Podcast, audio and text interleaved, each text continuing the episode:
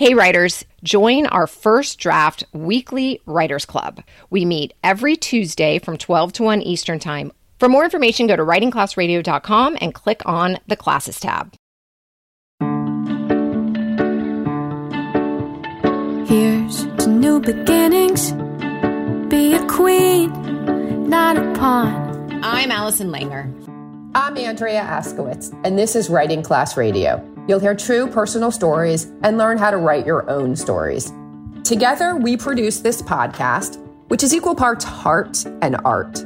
By heart, we mean the truth in a story. By art, we mean the craft of writing. No matter what's going on in our lives, writing class is where we tell the truth. It's where we work out our shit. shit. There's no place in the world like writing class and we want to bring you in. Today's episode is about saying the opposite of what might be expected. We share a story by Cheryl Klein where she takes the opposite approach to how most people view complaining. I I thought it was really funny when it when I saw it. I just I, you sent it yeah, to me and I was like, funny. oh my god, this is so funny because I've been trying so hard not to complain and have like a good attitude about everything, but man, it's so much fun just to have a shitstorm of complaining, like a sh- complaining session, and you're with somebody complaining, and it just feels good. Although when I leave, I never feel that great. But I'm actually a complaint advocate, which maybe we'll talk about after we hear um, Cheryl's story, which might be why I loved the story. Yeah, that's funny. Probably is. Back with Cheryl's story after the break. I'm Allison Langer, and every Tuesday from 12 to 1 Eastern Time, I host First Draft it's a class, kinda, because you'll get a little bit of instruction, but mostly it's a group where you come together with other writers online, write to a prompt and share what you wrote. It's the only way to get better. Come join me. Check out all our classes at writingclassradio.com or go to patreon.com slash writingclassradio to learn more. Have you ever thought, I'd love to have a podcast just like this one? Well, I can help. My name is Matt Cundill, and everyone at my company, the Sound Off Podcast Network, had a hand in making this show.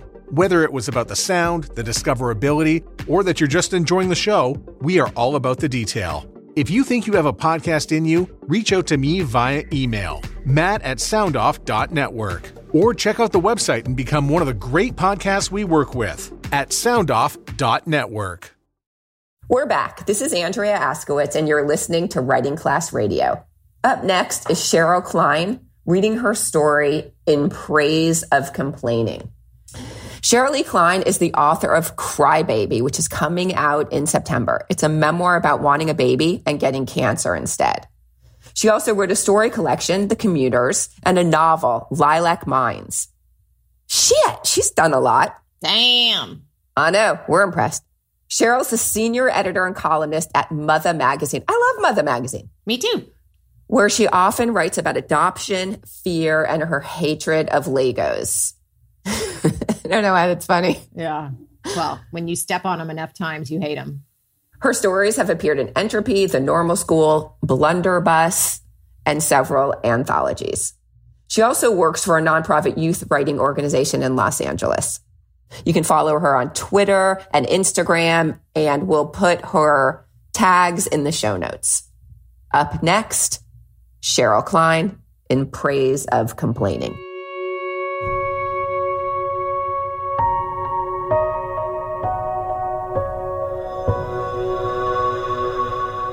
I'm generally not one to complain, began a post in a local mom's group, but this morning I'm kind of done. She went on to describe the elaborate Halloween costume she'd made her 10 year old daughter, only to witness her daughter erupt in tears when her makeup didn't turn out right. In the comments, moms commiserated and sent virtual hugs. And I wrote, I generally am one to complain. I find it helps a lot. Kvetch means to complain or to whine in Yiddish. I'm only a quarter Jewish, but my face and hair don't know this.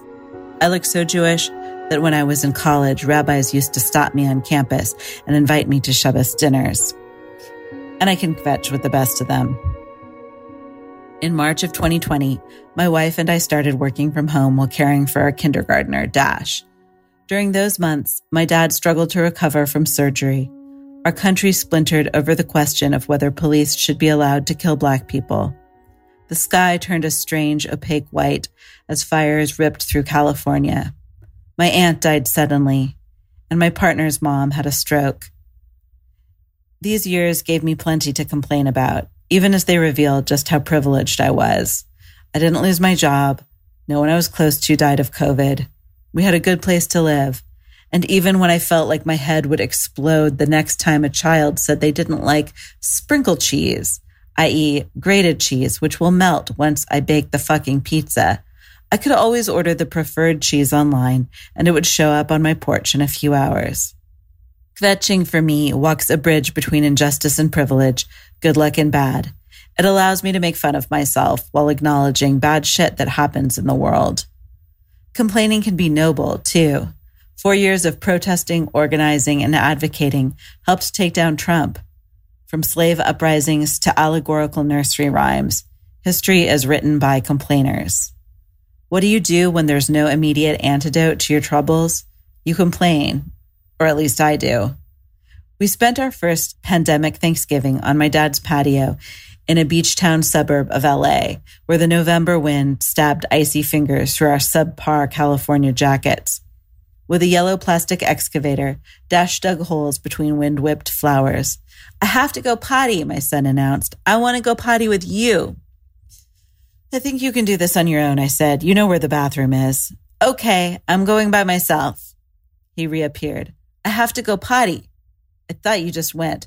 I did. I went pee. Now I want to go poop with you. I looked at my dad and said, All day, all day. My dad listened to me complain. It's not that I don't like being a parent, it's just that there's nothing on this earth I want to do for 16 hours a day. My complaining is frequently of the it's just that variety. I like parenting. It's just that I want to do other things too. I love my partner. It's just that she can't cook pasta without using 10 pans. I like my boss. It's just that she always has so many ideas, and a lot of them involve more work for me. When I complain, my partner grumbles that I'm playing the victim, taking life's inevitable bumps as grand injustices. I say, I complain because I set the bar high and I need the world to know why I'm not soaring over that bar. For example, when I'm trying to work and the smoke alarm goes off, and then Dash insists on sitting next to me and playing a math game on my phone.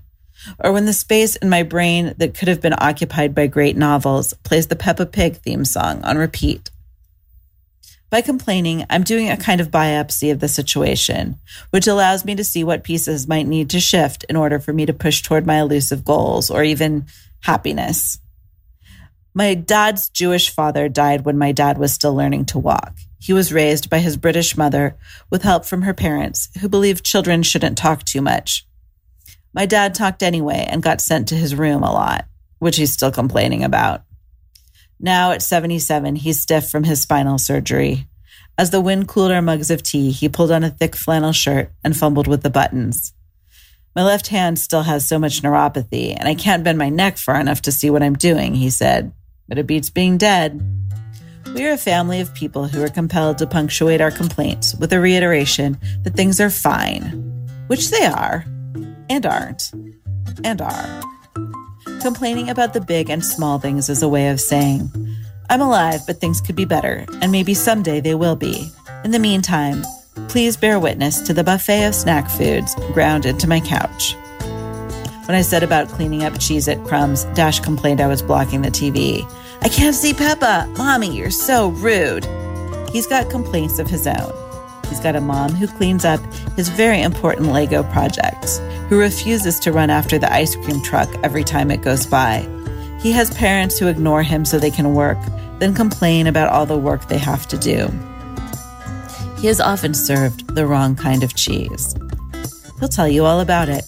He learned from the best. As long as he keeps complaining, I feel confident my son is working toward his elusive goals or even happiness.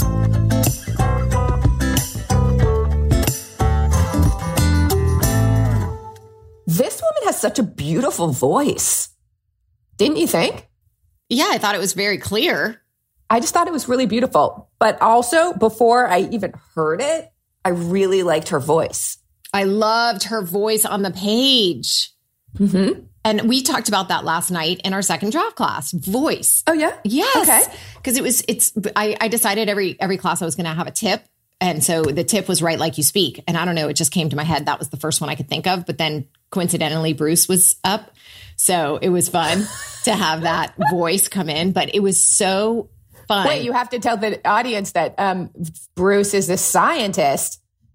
a total science nerd. And it was like at one point in the story, I was like, I can no longer follow this. He needs to dumb this down for me. It's way too smart, you know? And I was just like, ah! it was great. So write like you speak unless we can't understand it. Yeah. No, but in this situation, this voice, like her funniness and like uh, her, her little comments, it's just that. I just thought that was so cool. And then she gives us the examples. It's just that. And how many times have we said that? And then just like, It's just that my wife can't cook pasta without using 10 pans. Yeah. Yeah. And that her face and hair don't know this. What was she talking about? That she's not Jewish or she doesn't look Jewish or what was it? Yeah. Said she's only a quarter Jewish, but her face and hair don't know this. So funny. There's so many ways to have said that. And her way was amazing. So I just loved her from the top. I was following along. Like you get lambasted if you even hint to the fact that your kid is bugging you half the time or that parenthood is not for you. But I was like, yeah, I fucking hate it too. You know, like I was on her side 100%. It's just that there's nothing I want to do for, 16, 16 hours. hours. straight. Yeah. Only. Yeah. Her voice, I, I mean, I was totally on her side Me too. for sure. Yeah, 100%. So I'm a complaint advocate, but you try not to complain. And both of us were on her side. Yeah. One of the things I love about it, beyond her voice, is how she like committed to this very unpopular opinion, which I think is an unpopular opinion for the most part, right? So I was thinking a great prompt is um, write about an opinion you share with no one. Oh, that is good. Right? Yeah. That's good, right? Or you think you share it with no one. Exactly. You never know who your friends are. Okay. She commits to this unpopular opinion and even calls it noble at one point. Like that part where she says, um, well, she just, she takes it bigger. So it's not just her complaining, but she's part of this noble histor- history of complainers who took down Trump. And from slave uprisings to allegorical nursery rhymes, history is written by complainers. I just, that's a really interesting spin. Mm-hmm. And I buy it. Yeah. I loved the commitment to this unpopular opinion. Dialogue. That was something I wanted to note too. This dialogue with her son, we talk about dialogue in class all the time. And um, dialogue is so hard because dialogue matters. What it does for me is whenever I see a dialogue happen, I know that it means something really important is happening. Otherwise, get rid of it.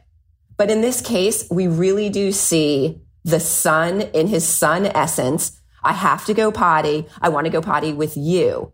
Now, he might have said a million other things, but this narrator condensed it down to just what matters. I think you can do this on your own. I said, you know where the bathroom is. Then he goes, then he comes back. I thought you just went. I did. I went pee. Now I want to go poop with you. That's all. That's so good. And then the narrator turns to her dad all day, all day. Clever, clever, clever. So yeah. succinct. yeah. So, perfect. Perfect. I'm going to, every single person in my class, I'm going to have them listen to this episode because this dialogue is sharp, Yeah. perfect. Well done. Did we talk about the details? Which ones are you talking about? Well, just like her specific details, like at the end, I really heard where she's trying to clean. And then she says, when I said about cleaning up Cheez It crumbs, I mean, I just love that because that's just a thing that happens with kids, like that specific Cheez It crumbs that get in the couch. I thought it was a great, great detail. Well, she even said it about her dad.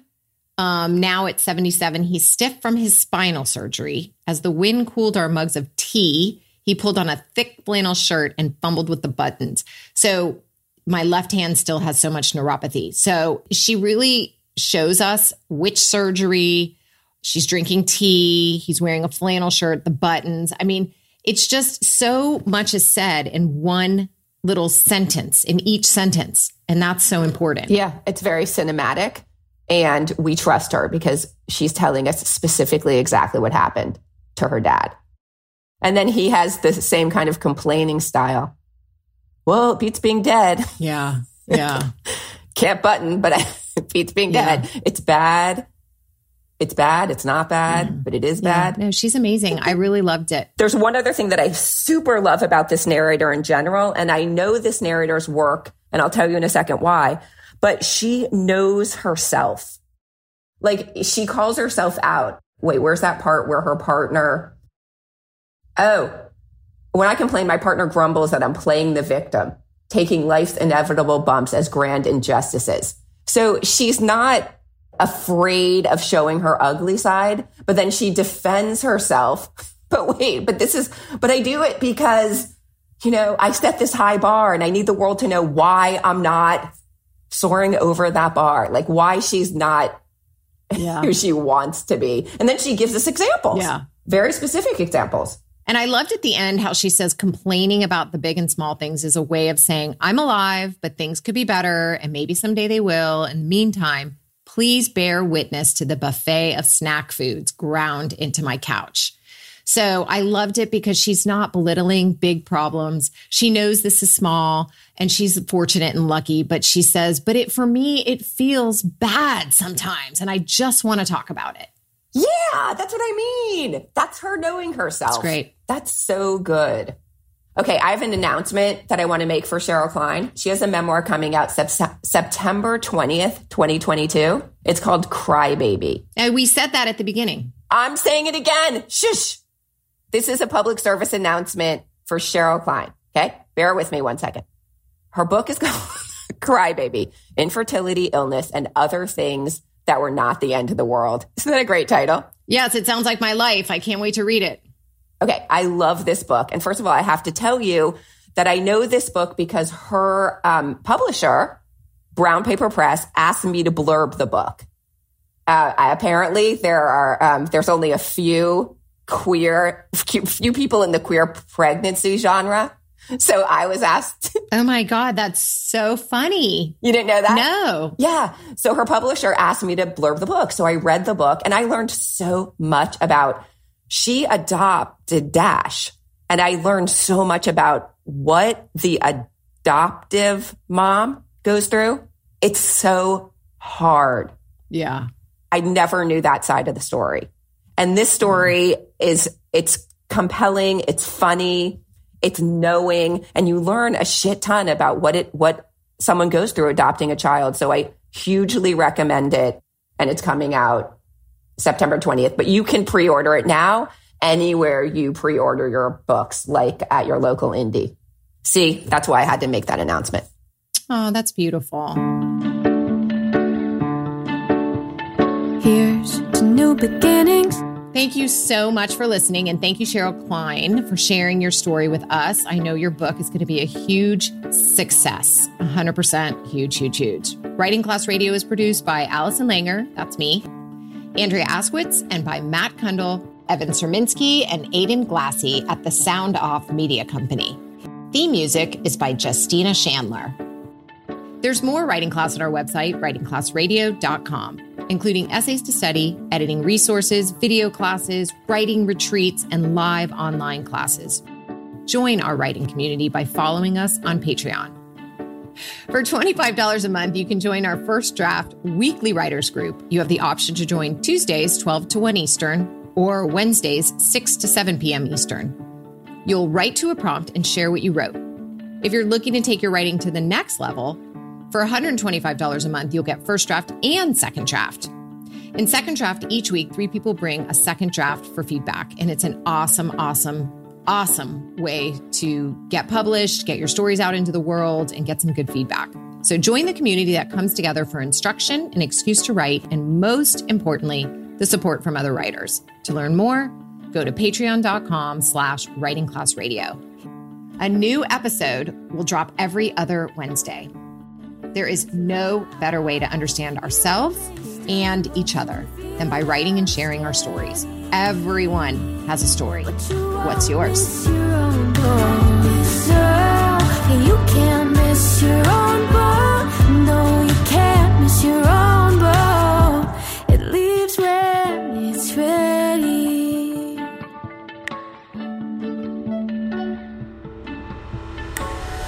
Produced and distributed by the Sound Off Media Company. It's said that the more time you have to invest, the greater the return. Well, guess what? Kids have the most time if we learn to invest early. That's why I created the Cash Kid podcast, where I teach kids and some adults financial skills they need to know on how to earn, save, and invest their money. Join me on this journey as we interview experts and explore topics that allow you to grow your money as kids. This podcast will help you become the money expert among your family and friends. Just remember, anyone can be a cash kid. You just have to learn how to become one. Get ready to grow your financial knowledge and your wallet with the Cash Kid podcast.